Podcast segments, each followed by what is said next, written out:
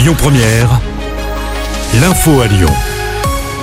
Bonsoir Cécile et bonsoir à tous. À la une, cette explosion dans une usine de Vénissieux, ça s'est passé ce matin vers 10h à l'usine Symbio, usine spécialisée dans le domaine des systèmes hydrogène pour véhicules.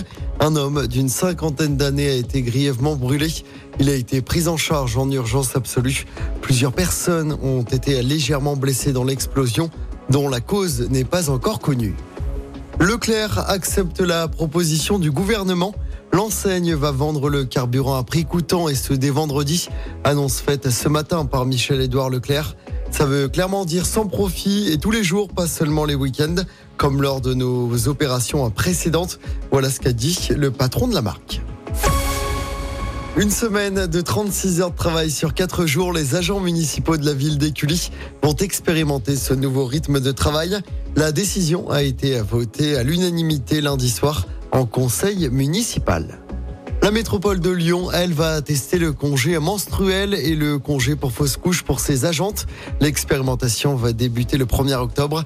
Il s'agit d'une grande première pour une métropole en France. Les modalités et les conditions de ces dispositifs sont présentés vendredi. Un mouvement de grève à la SNCF, mais très peu d'impact sur le trafic. Les syndicats dénoncent le sabordage social de l'entreprise avec le transfert de salariés dans des filiales dans le cadre de l'ouverture à la concurrence. À Lyon, un rassemblement s'est déroulé en fin de matinée près de la gare de la Pardieu. Du football à suivre ce soir, match en retard de la sixième journée de Ligue 1. Lille reçoit Reims à 21h. Reims qui recevra l'OL dimanche après-midi lors de la septième journée de Ligue 1. Et puis en rugby, J-1 avant le deuxième match de la Coupe du Monde de rugby à l'OL Stadium. Dans le groupe des Bleus, l'Uruguay affronte la Namibie demain.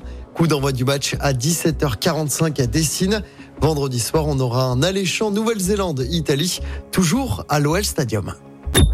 Écoutez votre radio Lyon Première en direct sur l'application Lyon Première, lyonpremière.fr et bien sûr à Lyon sur 90.2 FM et en DAB+. Lyon Première